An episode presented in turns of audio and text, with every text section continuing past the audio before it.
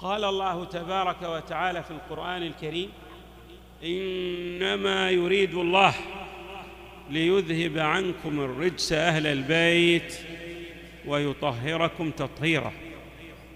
صدق الله العلي العظيم.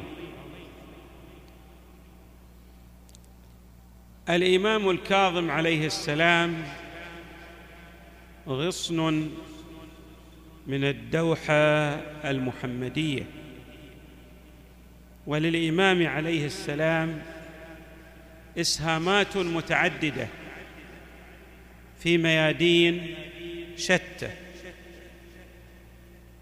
غير إن أهم إسهام للأئمة من أهل البيت هو في الدور الإرشادي والتوجيه للأمة الإسلامية جمعاء. بل للإنسانية بأجمعها. الأئمة من أهل البيت هم أئمة الهدى لجميع الناس ولا يختصون بالمسلمين فحسب فضلا عن أن نقول باختصاصهم بأهل البيت عليهم السلام. الإمام عليه السلام كما أشرنا له دور فاعل ومؤثر في توجيه الناس إلى ما ينبغي لهم أن يلتفتوا إليه. للإمام عليه السلام نصائح وتوجيهات كثيرة. من هذه التوجيهات التوجيه الذي أدلى به الإمام عليه السلام لهشام بن الحكم. هشام أعطاه الإمام نصائح متعددة ومحور تلكم النصائح هو العقل. عقل الإنسان لأهميته الإمام عليه السلام جعله المحور في الإرشاد والتوجيه. بمعنى أن على المسلم الحصيف الذي يريد أن يصل إلى الله أن يلتفت اولا إلى الدور الكبير لعقله في مسارات حياته المتعددة ومن ثم يرتب ما يريد من أعمال على ضوء عقله على ضوء إرشادات عقله. لنرى ما يقوله الإمام عليه السلام. يبين الإمام عليه السلام أن العقل هو الدليل والهادي إلى سواء السبيل. من أراد أن يصل إلى أي مطلوب من المطالب عليه أن يهتدي بنور عقله لأن العقل هو أوضح مصباح لإراءة الحق. وللإمام عليه السلام توجيه في هذا الشأن بأن الله تعالى جعل حجتين للخلق. إحداهما ظاهرة وهم الرسل والأنبياء والأئمة عليهم السلام. والثانية باطنة مستترة هي عقل الإنسان. العقل هذا حجة من قبل الحق تبارك وتعالى للناس كافة. يستطيع الإنسان أن يميز الصواب من الخطأ بعقله أن يعرف الحق من الباطل بإضاءة عقله. يشام لكل شيء دليل ودليل العاقل التفكر. الانسان العاقل عنده تفكير. دائما يرجع الأمور إلى ميزان عقله فيبدأ يتأمل فيها. يفكر فيها تقول له كلام. لا يرتب اثرا على الكلام. إلا بعد أن يمحص الكلام. يرى فعلا من الأفعال ولكنه أيضا لا يرتب اثرا على ذلك الفعل إلا من خلال التفكير الدقيق. ولهذا الإمام يقول لكل شيء دليل ودليل العاقل التفكر.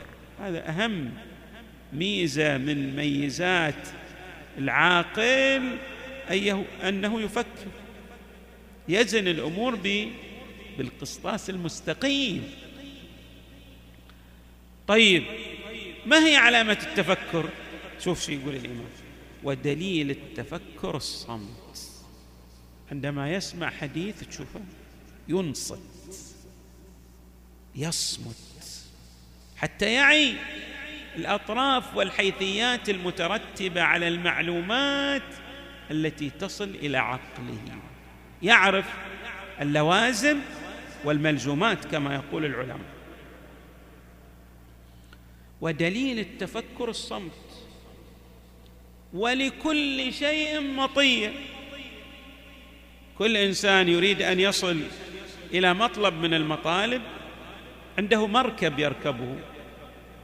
طيب المركب للعقل ما هو؟ العقل. عندما نريد أن نتعرف على السيارة التي يستقلها ليصل بها إلى مقاصده. ما هي سيارة العقل؟ شوف شو يقول الإمام. ومطية العقل التواضع. العاقل عقله يركب هذه السيارة وهي التواضع. فتراه متواضعا في كل شيء. لا يشمخ بأنفه. لا يظهر نفسه أنه أفضل من غيره بل للإمام توجيه يفصح فيه عن أن كمال العقل أن لا يرى العاقل ميز لنفسه على غيره لأنه يلتفت إلى أن ما لديه من نعم وعطايا ومواهب هي من عند الله تبارك وتعالى وليست من الأمور الذاتية التي جاءت من عند نفسه بل هي من عند الله تبارك وتعالى. ومطية العقل التواضع. ثم يقول الإمام أيضا هناك علامة أخرى. ليس فقط العاقل أن تراه متواضعا بل هناك علامة هو أنه لا يقترف اثما ولا ذنبا. دائما يحتاط في أموره. عنده ماذا؟ يأخذ بالحائطه لدينه. عنده دين. وكفى بك جهلا أن تركب ما نهيت عنه. شيء الله تبارك وتعالى نهاك عنه. تجي ترتكب ترتكب ذلك الشيء المنهي عنه. هذا دليل على أن ما عندك عقل. لأن العاقل لا يقترف ما حذر منه من قبل الحق تبارك وتعالى. دليل الجهل يقول الإمام عليه السلام أي خلاف العقل. ثم يبين الإمام يقول بعض الناس طبعا يستخدمون الإعلام والعبارات البراقة ليؤثرون على بعض الناس. بس على من يؤثر هؤلاء الذين يستخدمون الإعلام؟ الإعلام شنو؟ السيء الذي يقلب الحقائق فيجعل الباطل حقا. الحق باطلا. شوف شو يقول الإمام. يقول له لا تتأثر. بأقوال الناس التي تقلب الحقائق. عليك بعد أن تدرك الحق أن تكون مع الحق. بغض النظر عن أن الناس أصبحوا يمقتون يسيئون إليك يشيرون إليك بالجهل.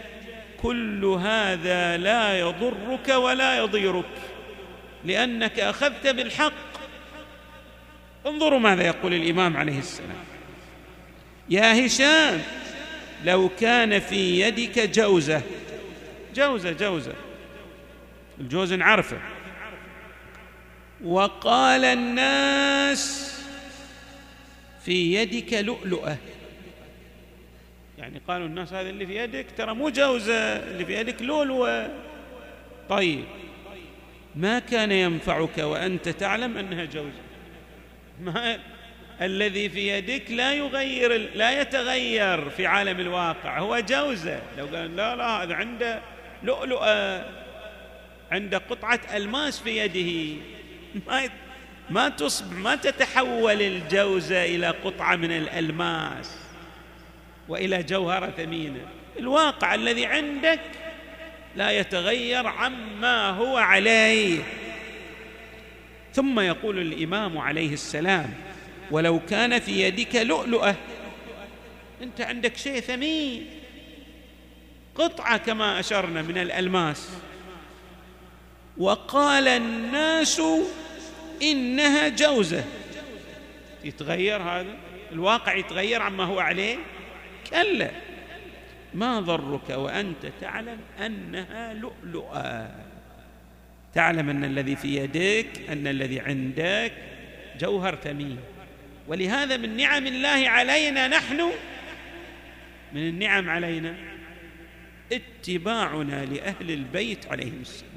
لمحمد وآل محمد. أعظم. صلي على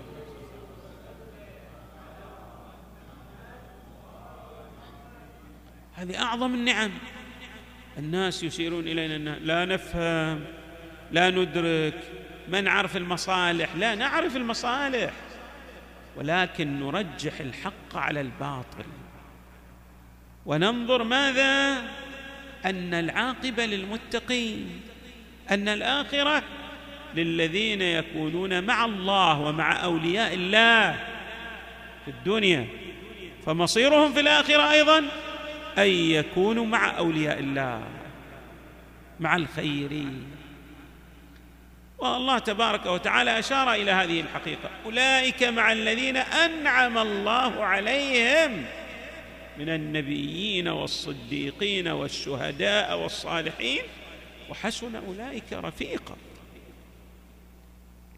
يا هشام إن العقلاء زهدوا في الدنيا ورغبوا ورغبوا في الآخرة.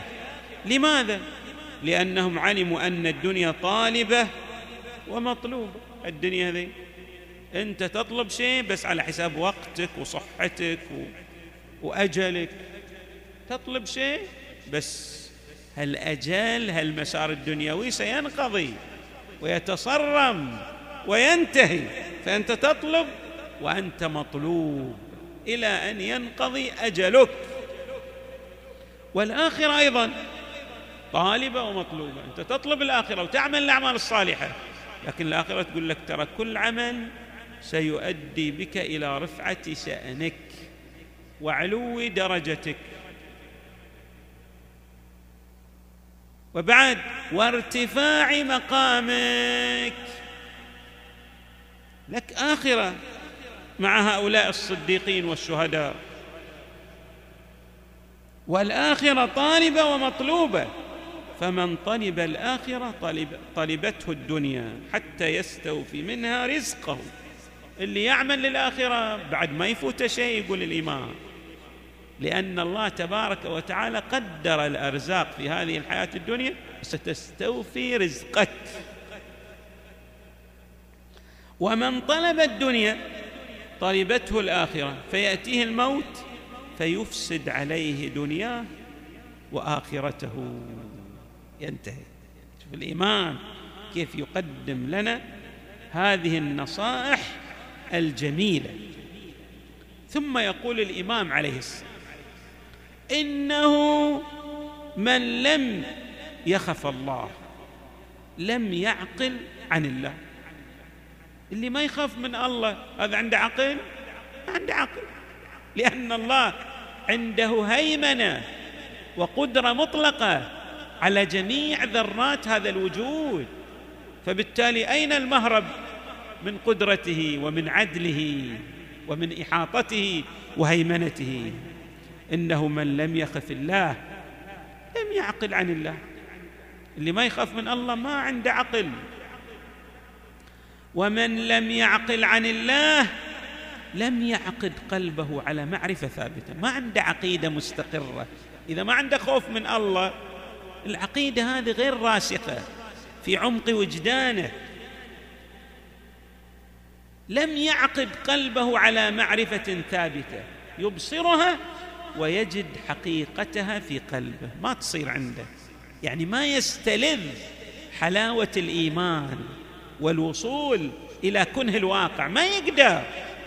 لأنه ما يخاف من الله فيقترف ما يشاء ويفعل ما يريد ويتهم هذا ويتحدث عن ذلك بالسوء كيف ما شاء لأن لا رادع ولا وازع ما عنده خوف من الله تبارك وتعالى. ولا يكون أحد كذلك يعني متى الإنسان يصير خائف عن الله وعنده عقل وماشي على الصراط المستقيم. ولا يكون أحد كذلك إلا من كان قوله لفعله مصدقا. وسره لعلانيته موافقا. إذا كان ماذا؟ القول تصدقه الأفعال.